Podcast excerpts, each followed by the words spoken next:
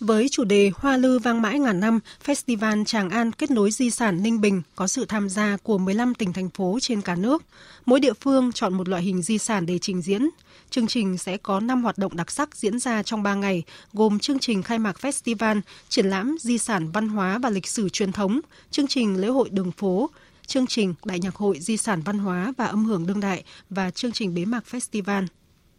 Với thời lượng 90 phút, lễ khai mạc là một chương trình văn hóa nghệ thuật chứ không nặng về nghi lễ. Mỗi tỉnh, thành phố sẽ chọn một loại hình di sản để quảng bá, mỗi tiết mục không trình diễn quá 5 phút.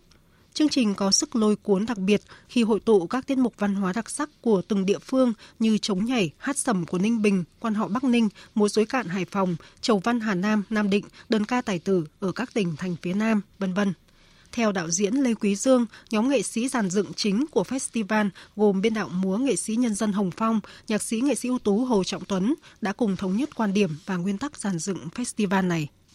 Một trong những cái nguyên tắc xuyên suốt cho ban tổ chức cũng như là cho nhóm giàn dựng của chúng tôi khi mà tổ chức Festival Ninh Bình Tràng An kết nối di sản lần này chính là quan điểm tôn trọng tuyệt đối các cái tiết mục nó mang đặc trưng độc đáo riêng biệt của di sản của từng tỉnh thành về về festival. Và chúng tôi muốn giữ những cái nét nguyên bản của từng tỉnh thành, chúng tôi không can thiệp vào tiết mục của họ. Chúng tôi muốn giới thiệu các cái tiết mục này một cách ờ, rất là trọn vẹn. Đây cũng là một cái thách thức và cũng là một cái sự cố gắng rất lớn của anh chị em, nghệ sĩ, nghệ nhân và diễn viên ở các tỉnh thành khi họ về. Và chính cái điều này thì nó đã giúp cho festival có được một cái màu sắc nó mang tính chất nguyên bản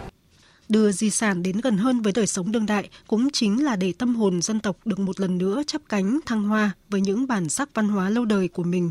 Đó chính là những tâm niệm mà đạo diễn Lê Quý Dương gửi gắm trong Festival Tràng An kết nối di sản Ninh Bình năm 2022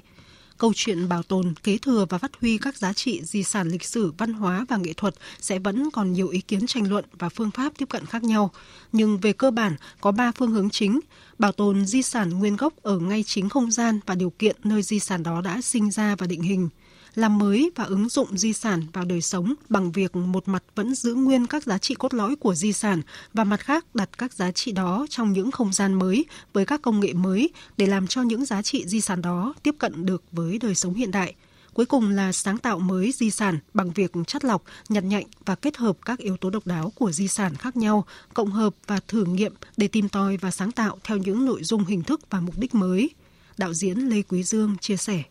Quan điểm của chúng tôi tức là khi mà làm đến di sản và khi tổ chức các chương trình về di sản có thể có rất nhiều cách, có rất nhiều trường phái, có rất nhiều suy nghĩ, có rất nhiều phương pháp tiếp cận khác nhau. Thế nhưng mà với chúng tôi là thứ nhất là làm lần đầu tiên, thứ hai là đây là một cuộc hội ngộ kết nối. Thế cho nên là chúng tôi làm trên cái tiêu chí là nó phải đúng trước cái di sản nó phải đúng và cái đúng này thì không ai có thể biết chính xác và đúng bằng chính những cái người ở các tỉnh thành ở các địa phương, ở những cái người nghệ sĩ nghệ nhân đấy cho nên rằng là họ tự chọn và họ tự quyết định các cái tiết mục của mình. Thì tất cả những cái đó tạo nên trong tổng thể màu sắc sắc của festival một sự đa dạng, sự phong phú.